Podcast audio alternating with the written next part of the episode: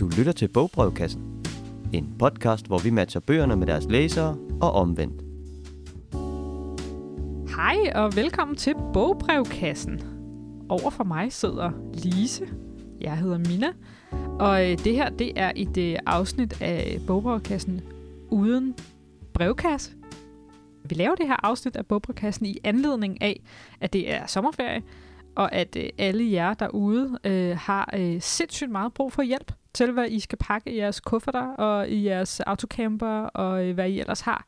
Øhm, og vi er jo klar altid, vi står til tjeneste. Det er jo, vores, altså det er jo nærmest vores bedste tid på året, det her.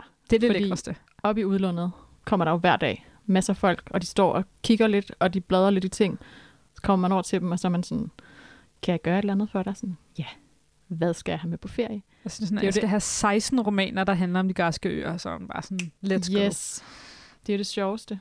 Så Hvordan- altså, vi har jo bare ligesom skulle finde øh, nogle ting, lidt nyt, lidt gammelt, øh, lidt øh, varieret, som vi gerne vil anbefale jer. Så vi ved jo ikke helt præcis, hvad I går og leder efter, men nu har vi fundet nogle ting, øh, som, øh, som I ikke går fejl med i hvert fald. Hvis I tager dem med hjem, så tror jeg vi, virkelig, at I får en, nogle gode læseoplevelser.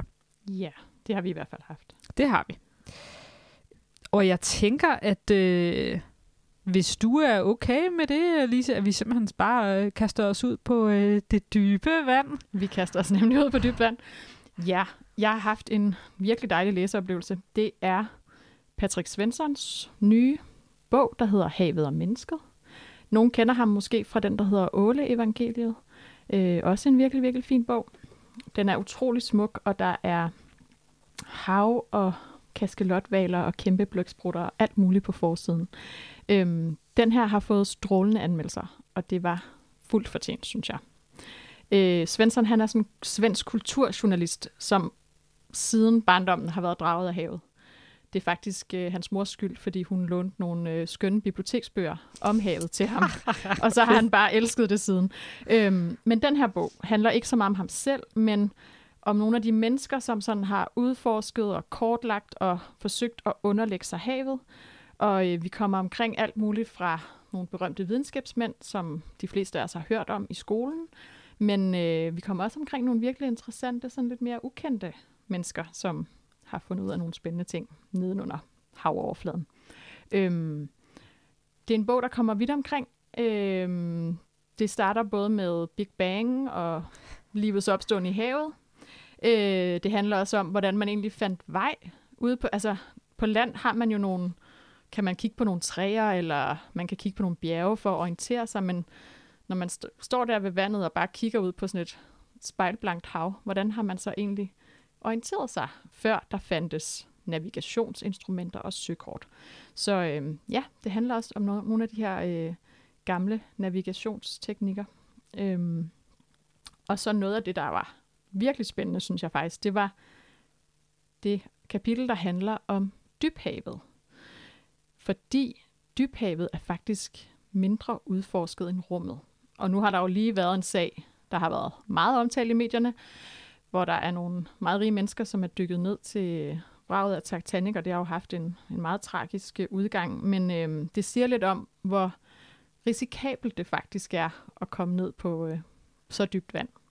Øhm, men i bogen her, der kommer vi simpelthen med en tur til verdenshavets allerstørste dyb, som hedder Challenger-dybet. Og det er 11 kilometer under havets overflade. Det, det er jo er jo så vildt. det er så vildt. Øhm, og i 1960, der var der en amerikansk officer og en svejsisk fysiker og opfinder, der begav sig derned, og det tog simpelthen fem timer. Og så spekulerer han jo hvor på, frygteligt. Patrick Svensson, hvad, altså, hvad, gør, hvad har de talt om i de der fem timer? Hvad har de tænkt? Hvad har de følt? Øh, især da der pludselig lyder et øh, meget højt brag inde i den der batyskaf, som de sidder i. Ja. For at høre, hvordan det ender, så skal man jo låne bogen. Øhm, ja. Jeg kan måske også sige, at Svensson, han er egentlig øh, kulturjournalist, så der er også nogle ret skønne referencer til litteraturen i, i bogen her. Han kommer omkring alt fra Moby Dick og til Tove Janssons Mumitrolle, øh, Iden og Mørkets Hjerte af Joseph Conrad. Så øhm, Ja. Rimelig stærke øh, Ja. ting at trække på ellers. Præcis, og altså, han er en sindssygt god fortæller, og han er virkelig go- god til at lave de her personportrætter Og du har næsten solgt den til mig nu, fordi altså, øh, Mørkets Hjerte og øh, Mumitrollene er jo nogle af de ting, der faktisk øh, gør mig øh, allergladest. Så øh, Du er på? Jamen, jeg synes, det lyder rigtig godt, men jeg har altid været meget fascineret af det der øh, med dybhavet. Jeg kan huske, at jeg engang prøvede at slå op sådan noget med, hvor, hvor, langt, kan, hvor langt ned kan narvaler dykke, eller et eller andet. Og så ja. står der bare, det ved man ikke. Nej. Eller hvor yngler den her, øh, øh, de her valer? Det ved man ikke. Og det er bare fordi, at nogle af de der ting, man kan ikke, eller i hvert fald sidst jeg kiggede på det, ikke, man kan ikke track det, og man Nej. kan ikke, øh, der findes ikke instrumenter, der kan gå så langt, så dybt ned, som nogle af de her levende væsener kan, og det er jo mega fascinerende. Jeg synes også, det er det der med, at, at han, som han skriver, at dybhavet er mindre udforsket end rummet. Jamen, det, er jo Det siger lidt om, hvordan det, det... Man fatter det slet ikke. Nej. Øhm, ja, jeg er ikke specielt sådan naturvidenskabeligt anlagt egentlig, og jeg synes stadigvæk, at den var en vildt spændende bog. Øh, jeg tænker, at den er god til alle mulige læsere. Øh, hvis man gerne vil blive lidt klogere på verden. Øh, og samtidig så kan man få en masse virkelig sjove sådan fun facts, man kan underholde øh, med på ferien. Øh, for eksempel, vidste du, at valer kun sover med den halve hjernegang? Nej. Hvad, øh, hvad laver de? Så det, Det, det er bare, de kan svømme. Okay, så Ja. de, de stopper De aldrig med at altid svømme. bevæ- de er altid i bevægelse. Og det er så fordi, det er kun den halve hjerne, de bruger. Okay. Ja. Det er det, man også gør, når man har små børn, tror jeg lidt. Jeg skulle lige til at sige, at øh, det tror jeg altså også, min søn gør, fordi han er altid i bevægelse. Ja. Men altså, øh, nu er du jo øh, på havet, øh, og derfor så synes jeg, at jeg så sådan en fin overgang her til den bog, øh, den næste bog, jeg har taget med, som er øh, Lotte Kirkebys roman De Nærmeste. Øh, fordi den foregår, der er faktisk på forsiden af romanen, er der sådan et en maleri, tror jeg det er, af noget vand.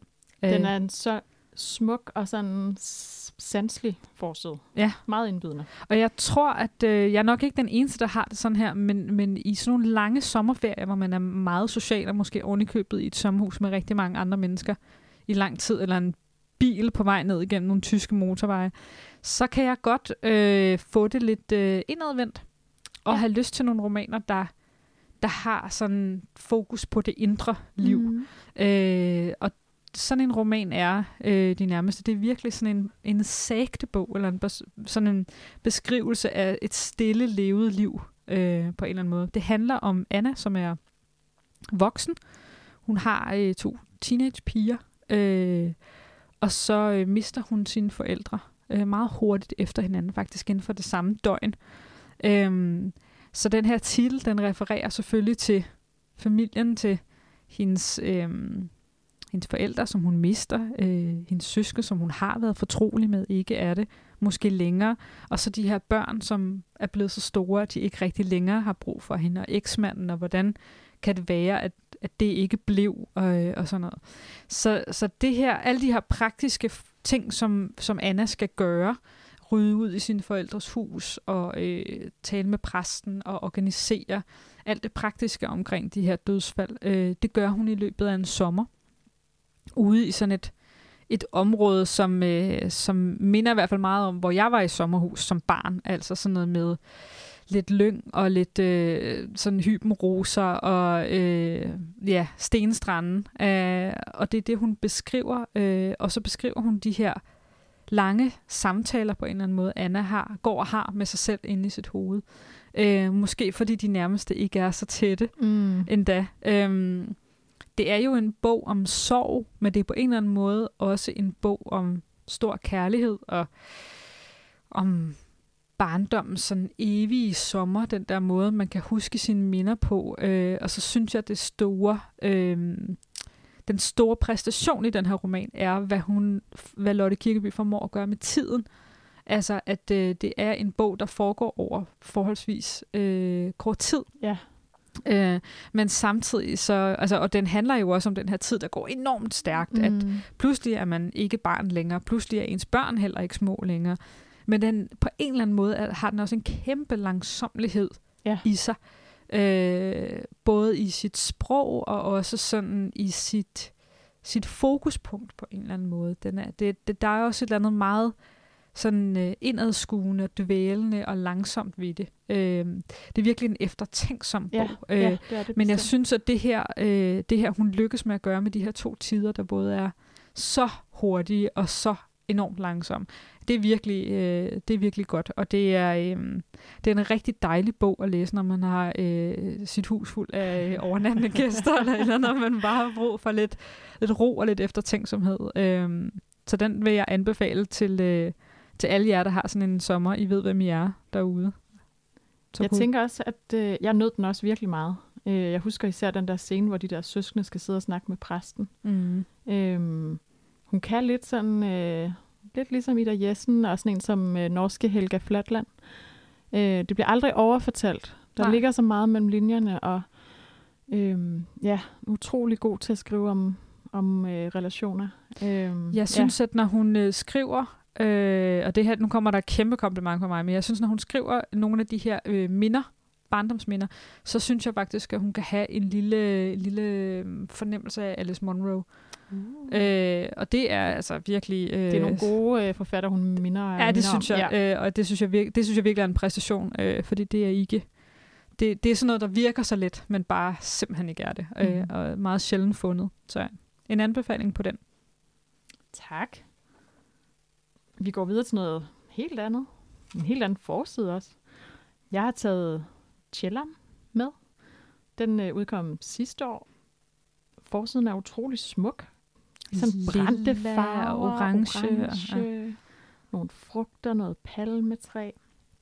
Og vi skal også til sådan en helt anden verden i øh, den her lille bitte roman, er det jo, men øh, den er meget, meget lille.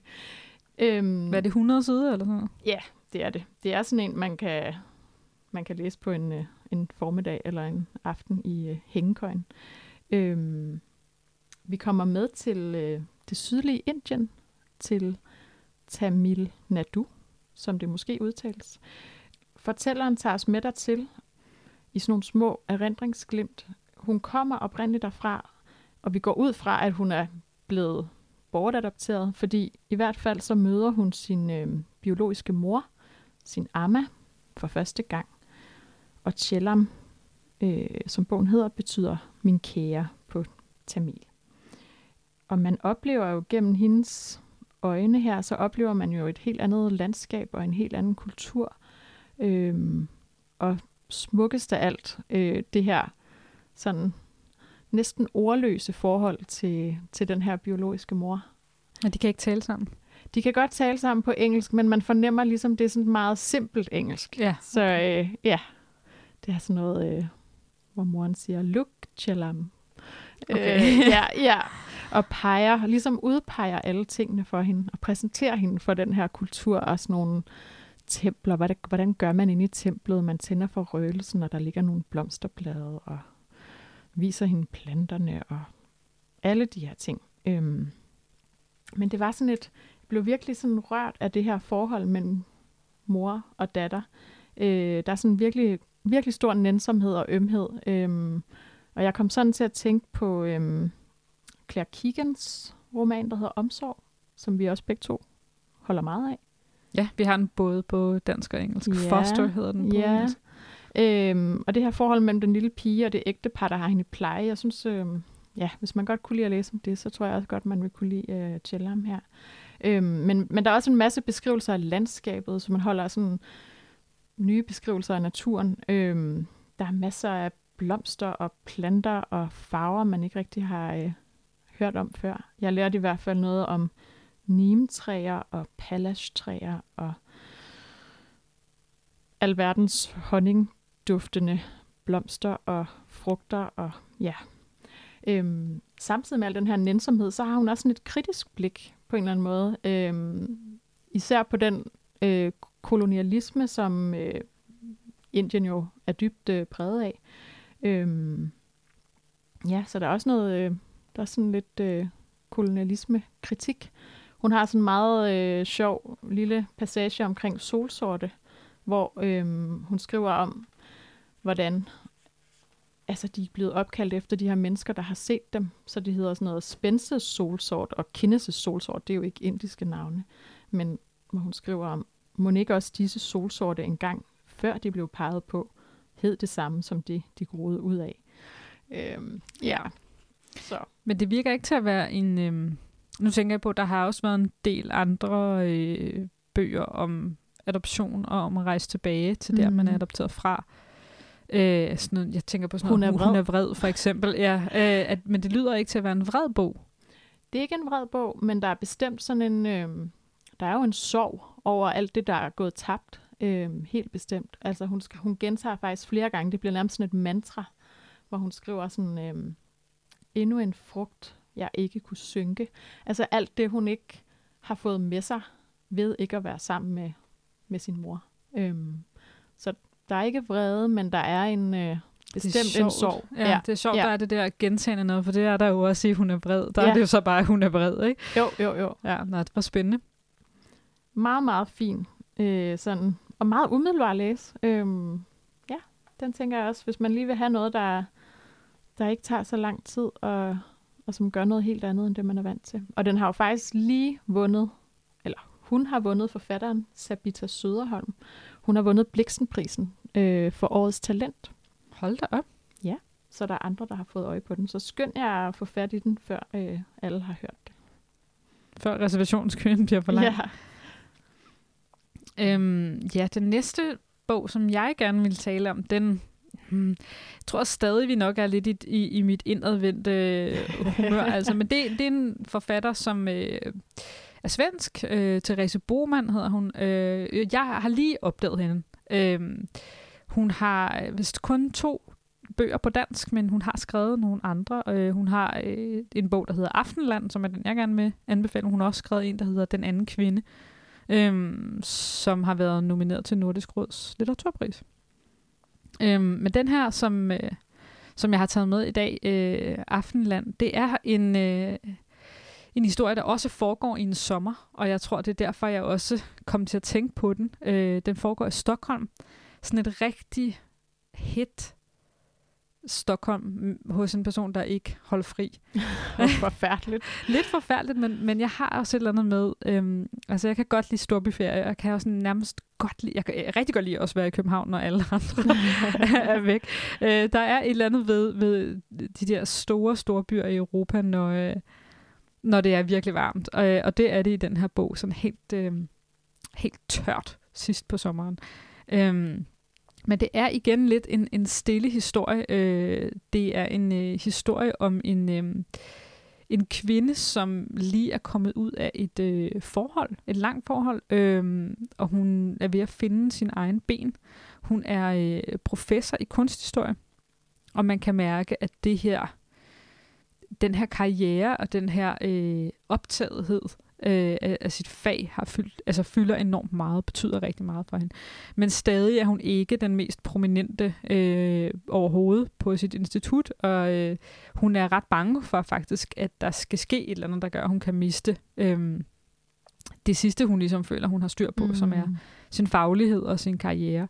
Øhm, hun er helt sikkert et øh, menneske, der står lidt i en, en kaotisk situation, men hun er ikke sådan en, der laver et stort drama nødvendigvis om det. Altså hun gør i virkeligheden nogle ret udadreagerende ting. Blandt andet er, det en roman, der beskriver ret meget sådan, hvad skal vi sige, sådan et skødesløst øh, sex og sådan øh, meget sådan løse møder og sådan ting, men ikke på nogen særlig dramatisk måde i virkeligheden, men på en meget sådan, øh, ja, hvad skal man sige, sådan lidt øh, indadvendt, lidt, lidt underspillet måde. Øh, den her roman, den handler øh, rigtig meget om den her kvinde, men den handler også om øh, kunst, og om kvinder i kunsten, og om øh, glemte kvinder, men ikke på den måde, som, som du tror, når du lytter til det her. Fordi så tror du, at hun finder et eller andet og fantastisk, og så bliver det underkendt eller andet.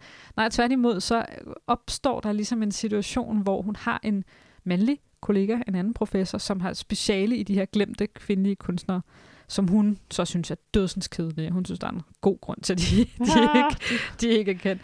Og så får hun en, en ny Ph.D.-studerende, som øh, måske har fundet øh, sådan et kæmpe scoop i kunsthistorien. Øh, en, en svensk øh, maler, som, øh, som slet ikke øh, har fået øh, nok opmærksomhed, som måske har været inspiration til øh, noget rigtig fantastisk stor kunst. Øh, så det er ligesom sådan en phd studerende der præsenterer den her vilde historie, som virkelig kan betyde noget for hendes, også for hendes karriere øh, som vejleder for den her unge mand. Men kan det nu passe? Sker der noget sådan lidt øh, romantisk mellem de to også? Eller ja, det gør kan der man afsløre det? Det kan man godt afsløre, Ja. synes jeg, at han er i hvert fald meget smuk, så Mm. meget vil jeg sige. Øh, og det gør også, at hun i sin lidt, øh, den her lidt kaotiske tid i sit liv, hun er i, så er hendes dømmekraft måske heller ikke helt øh, som den, øh, den er i hvert fald ikke, hun, er, hun har ikke rigtig sådan fodfæste, eller hun har, hun har sådan lidt, ja, hvad skal man sige, hun, hun er sådan lidt let at vælte om kul mm. på en eller anden Mm. måde. Men øh, jeg kan rigtig godt lide, at der er det her lille mysterie i historien. Det er jeg altid til fælles for. Øh, øh, og så kan jeg rigtig godt lide, at der er sådan en rigtig lækker lille twist til sidst i slutningen. Mm. Øh, jeg kan godt lide, øh, når man lærer en karakter at kende, især nogen, der måske øh, virker til at være, hvad skal vi sige, lidt til den kedelige side, eller i hvert fald ikke særlig øh, ekstroverte, Ja. øh, og sådan nogen, som måske lidt er blevet overset, og de så alligevel mm, måske er bedre til at øh, sådan trække trådene, end man sådan lige tror. Det kan jeg rigtig godt lide. Og jeg synes, at der er nogle, øh, nogle fine små øh, øh, løsninger, som Therese Boman laver i den her øh, roman. Jeg skal nok lade være med at sige mere. Men mest af alt er den bare et meget ærligt og meget fint portræt af en person, som står midt i sit liv og har masser af tvivl omkring, om hun har truffet de rigtige valg. Øh, og hvad hun så skal gøre fremover med sig selv og sin tid. Skal man være interesseret i kunst for at... Nej, det, Nej. det synes jeg overhovedet ikke, man behøver. Men altså, Therese Boman, der har skrevet den, er selv, øh, arbejder selv som kunstkritiker. Så hun ved virkelig, hvad hun taler om. Og det kan man bare mærke. Altså, Ja. at jeg kan, også, øh, jeg kan også rigtig godt lide, når der er sådan noget fagligt tyngde, noget jeg ikke vidste noget om, som jeg får ind. Øh, det er faktisk nærmest derfor, jeg ved noget som helst. Det er, fordi jeg tilfældigvis har suget det fra en eller anden øh, roman. Øh, men jeg synes, at det, det, hun får det inkorporeret på en, øh, på en meget naturlig måde, og det, øh, man behøver ikke at vide noget som helst om kunst, og slet ikke øh, sådan svensk kunst i øh, 1900-tallet. Øh, men øh, jeg synes, at øh, den måde, hun, hun bruger det på, øh, fungerer enormt godt for plottet også.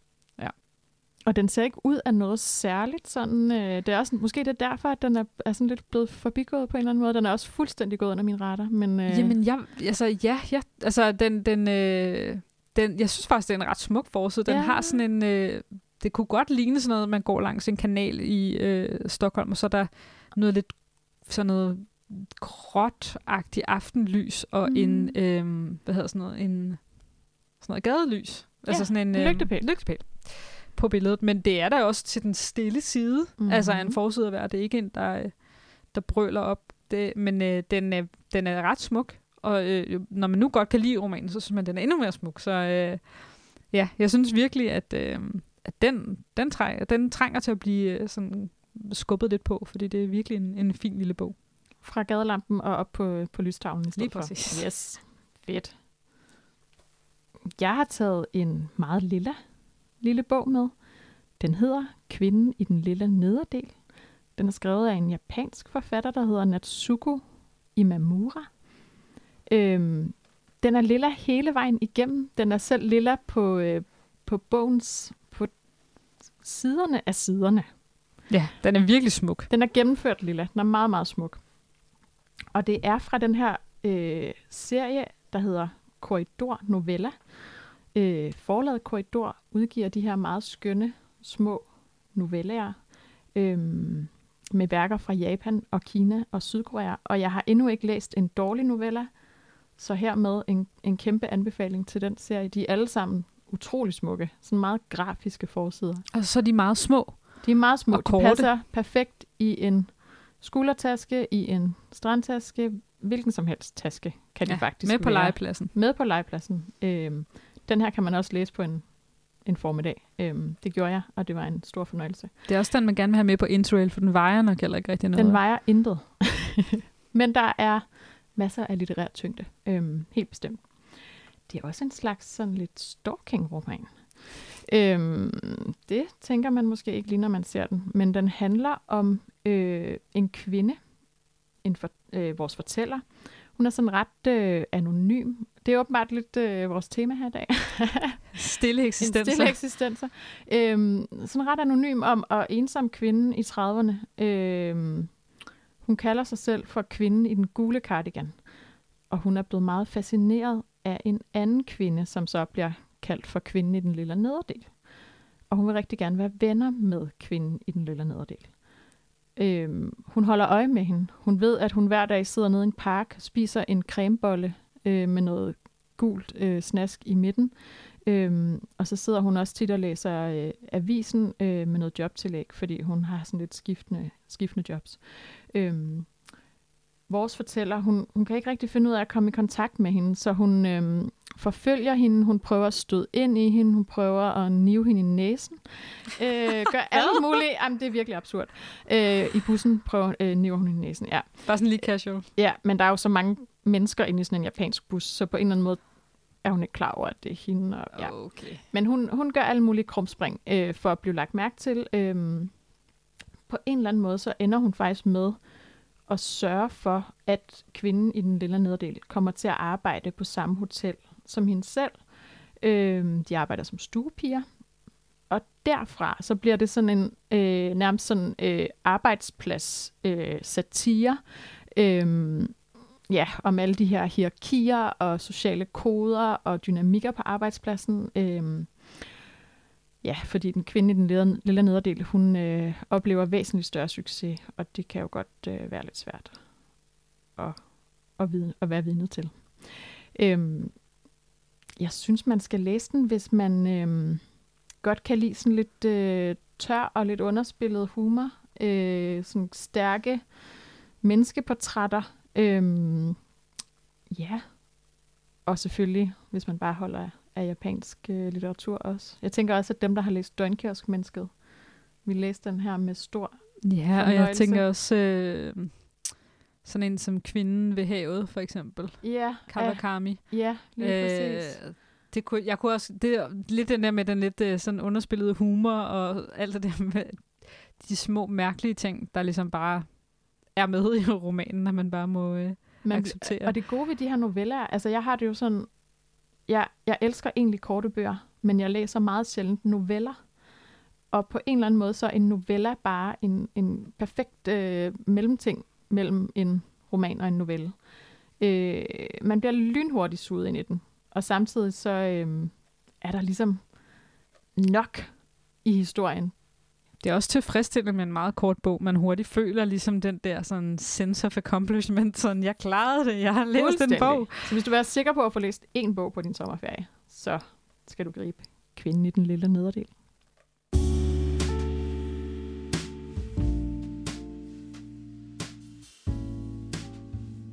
Nu springer vi lidt til noget øh, lidt andet, men det er det, jeg simpelthen har i mine noter kaldt øh, to gange krimi. Yes. Fordi at øh, der er rigtig mange, for hvem øh, sommerferietid er krimitid. Og det kan jeg kun tilslutte mig. Desværre øh, må jeg bare sige, at øh, der er så mange dårlige krimier. Der er rigtig Altså, mange dårlige krimi. der er simpelthen bare så langt imellem snapsene. Så derfor så er jeg gået til øh, en, øh, en krimi fra øh, 2016. Så altså ikke helt ny. Og så en krimi fra øh, 1955. Så Yes. en klassiker. Øh, og det har jeg gjort, fordi at det her det er to krimier, som jeg bare 100% kan stå bag. Det er bare godt. Og den første, det er øh, en øh, italiensk krimi, og den hedder En grim lille historie af Alessandro Pe- Pericinotti. Øhm, og det er sådan en bog, som øh, den er lille, og den har en, synes jeg, ret øh, kedelig slash grim forside. Ja, jeg er enig. Øh, og derfor så, øh, så siger jeg altid, når jeg øh, anbefaler den til folk, som jeg gør øh, rask væk øh, hele tiden, øh, at de skal bare se bort fra forsiden og prøve ligesom at, øh, at give den en chance alligevel. Det er også Øh, lidt tragikomisk, ikke? At det er en grim lille historie. Grim lille historie, så er den, ja, ja, det er selvfølgelig lidt, det har jeg ikke tænkt på. Øh, det er en, øh, en øh, roman, der, eller en krimiroman, som øh, er sådan ret overraskende, øh, synes jeg, på alle mulige måder. Den handler om en øh, kvindelig psykolog, som er blevet øh, arbejdsløs. Hun øh, er også lige blevet skilt. Øh, hun... Øh, og derfor så blev hun nødt til at flytte ind i sin, jeg tror det er hendes bedstemors lejlighed i Bergamo, øh, sådan en middelalder, meget ekstremt smuk middelalderby. Øh, by. Øhm, men øh, det vi tænker på, når vi så googler øh, Bergamo og ser de her smukke billeder, det er jo ikke det.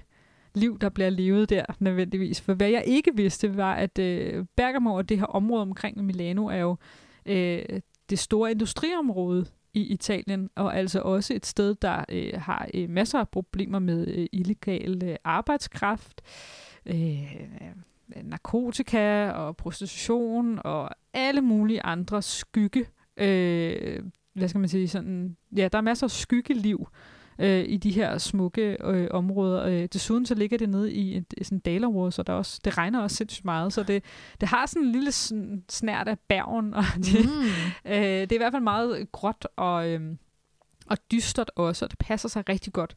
Øh, og den her øh, kvindelige psykolog, øh, hun øh, sidder ligesom lidt der med sin kat, og ved ikke helt, hvad der skal ske med hendes liv nu, og så er der nogen, der på en eller anden måde misforstår lidt, hvad hun kan og giver hende en øh, sådan lidt en detektivopgave.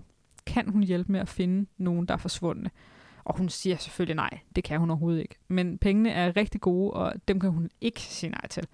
Så på et eller andet tidspunkt bliver hun overtalt, og så går hun i gang med den her opgave. Og jeg kan rigtig godt lide, det, det er meget troværdigt, og jeg kan rigtig godt lide hendes tilgang til det, fordi det eneste, hun har, er jo den faglighed, som hun så har, og hun er jo psykolog, så hun er dygtig til at se, om folk lyver, og hun er dygtig til at tale med folk og få dem til at sige ting, de måske ikke var klar til at dele, så får hun alligevel ligesom åbnet op.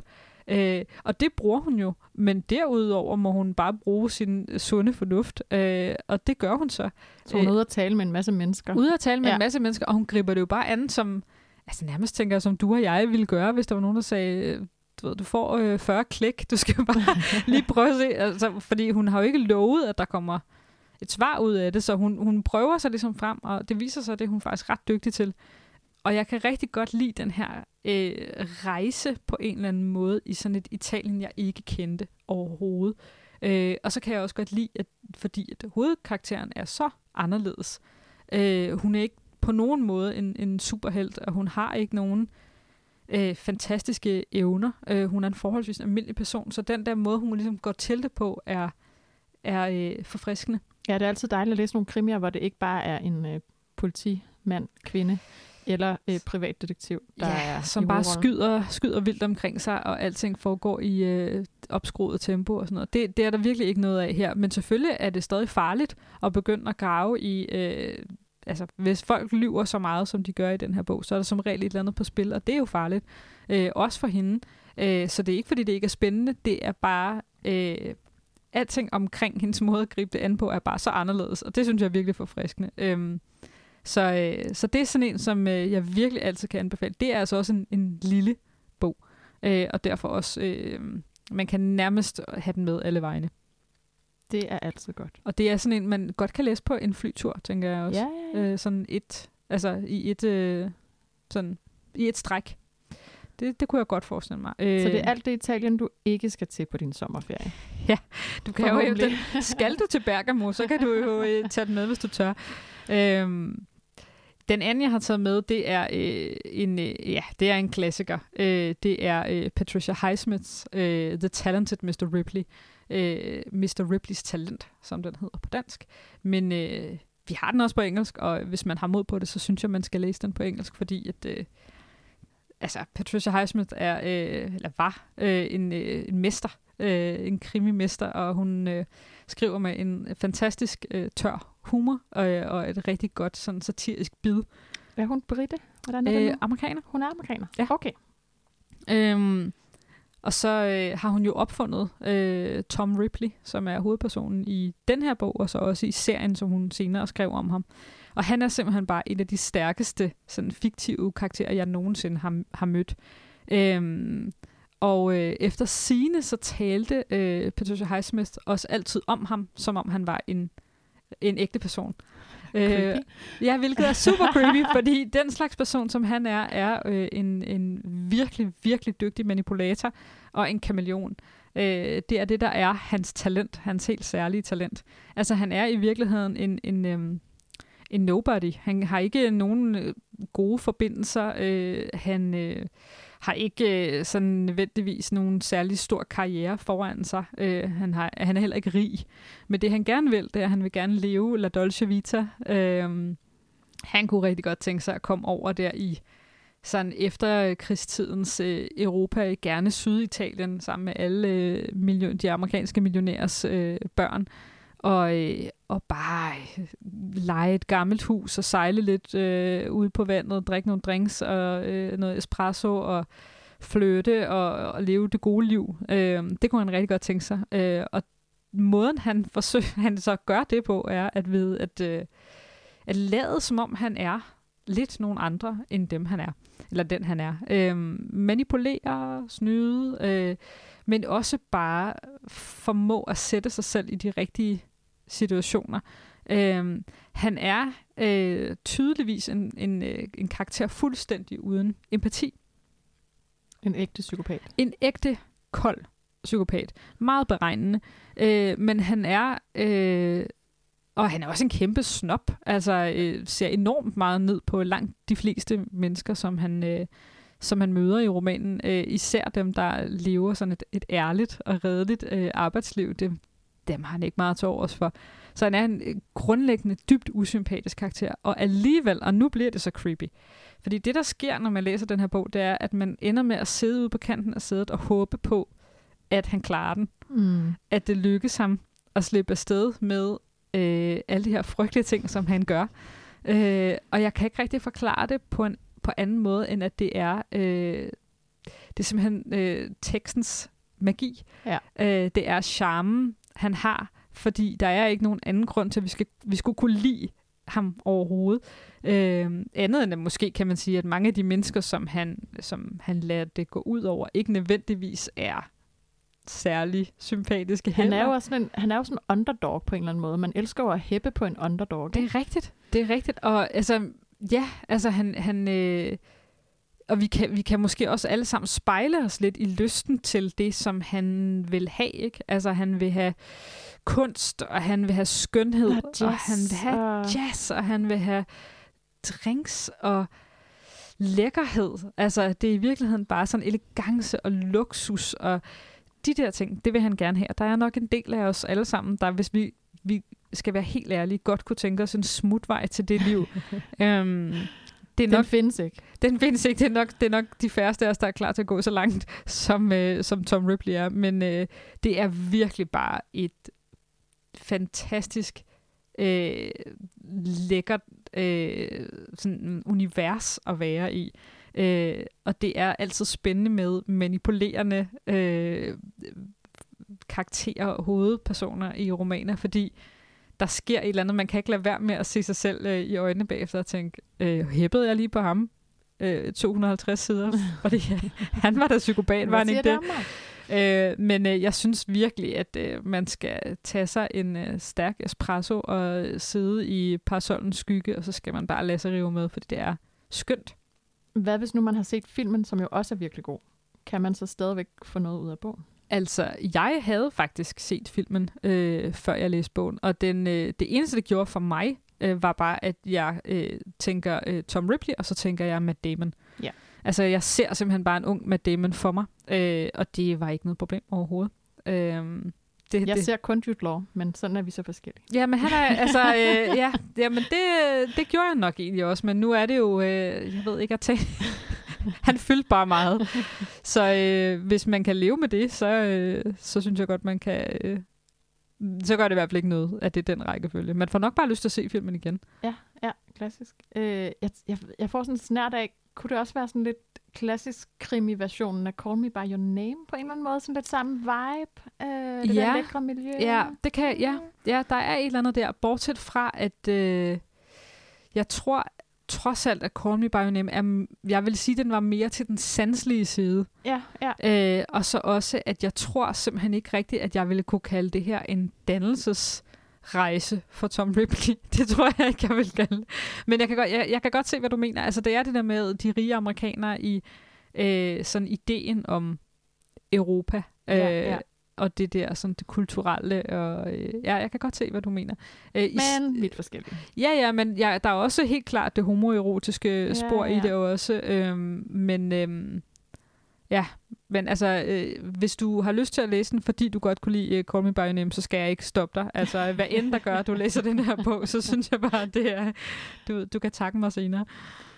I will do. So, så vil jeg slutte, tænker jeg, med min sidste anbefaling. Det er noget helt, helt andet. Øh, det er en fagbog.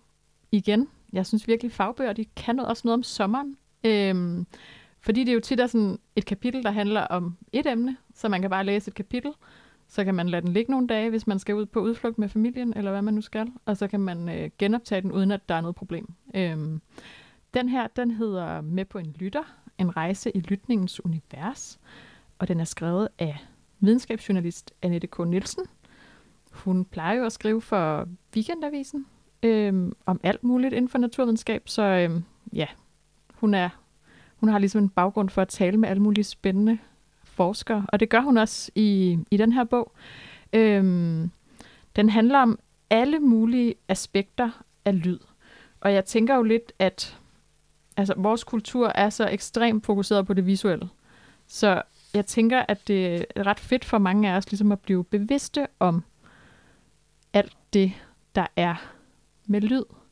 Øhm, så prøver pludselig at lægge mærke til fuglenes forskellige paringskald, eller øh, lægge mærke til stillheden. Hvis man for eksempel plejer at være i et byområde, så kan man måske pludselig, øh, hvis man er i sit sommerhus, lægge mærke til, hvor stille der egentlig er. Altså, vi kommer virkelig vidt omkring i den her bog. Øhm, det handler om alt muligt, både om øh, hendes øh, podcast-afhængighed, som hun øh, kommer af med i løbet af arbejdet med den her bog, fordi hun... Det kan vi ikke anbefale. Altså, man må gerne lytte til nogen podcasts. Man skal bare ikke lytte til podcast, for eksempel, øh, når man skal sove, eller når man vågner om natten, eller øh, når ens kæreste prøver at fortælle en noget om, om arbejdsdagen. Det kan ikke anbefales. Øhm, ja. Øhm, det handler også om øhm, trafikstøjens sundhedsskadelige konsekvenser. Det handler om øh, lydbogslytning. Det handler om alle mulige aspekter. Øhm, det handler også om det der med at, at se på, øhm, hvornår bliver lyd til støj. Og der må man, noget af det hun jo også fortæller om, det er jo, at øhm, det er jo så utrolig individuelt øh, og så interessant, så man, det er svært at lave sådan kvantitativ forskning på det. Altså selvfølgelig er der nogle støjanbefalinger, men når man taler med mennesker, så øh, viser det sig jo, at det er så vidt forskelligt. Øh, det handler også om byplanlægning, og øh, noget af det, jeg synes var allermest fascinerende ved den her bog, det var at opdage, hvordan mennesket er et utroligt støjende og forstyrrende element i verden. Altså det er både det er i naturen, det er både i luften, og det er også øh, dybt nede under havet. Og det var jo lidt interessant i forhold til øh, Patrick Svenssons bog. Øhm, fordi når man sejler rundt med, jeg ved ikke hvor mange store tankskibe eller anlægger olieboreplatformen, så forstyrrer det faktisk en hel masse dyr. Øhm, ja.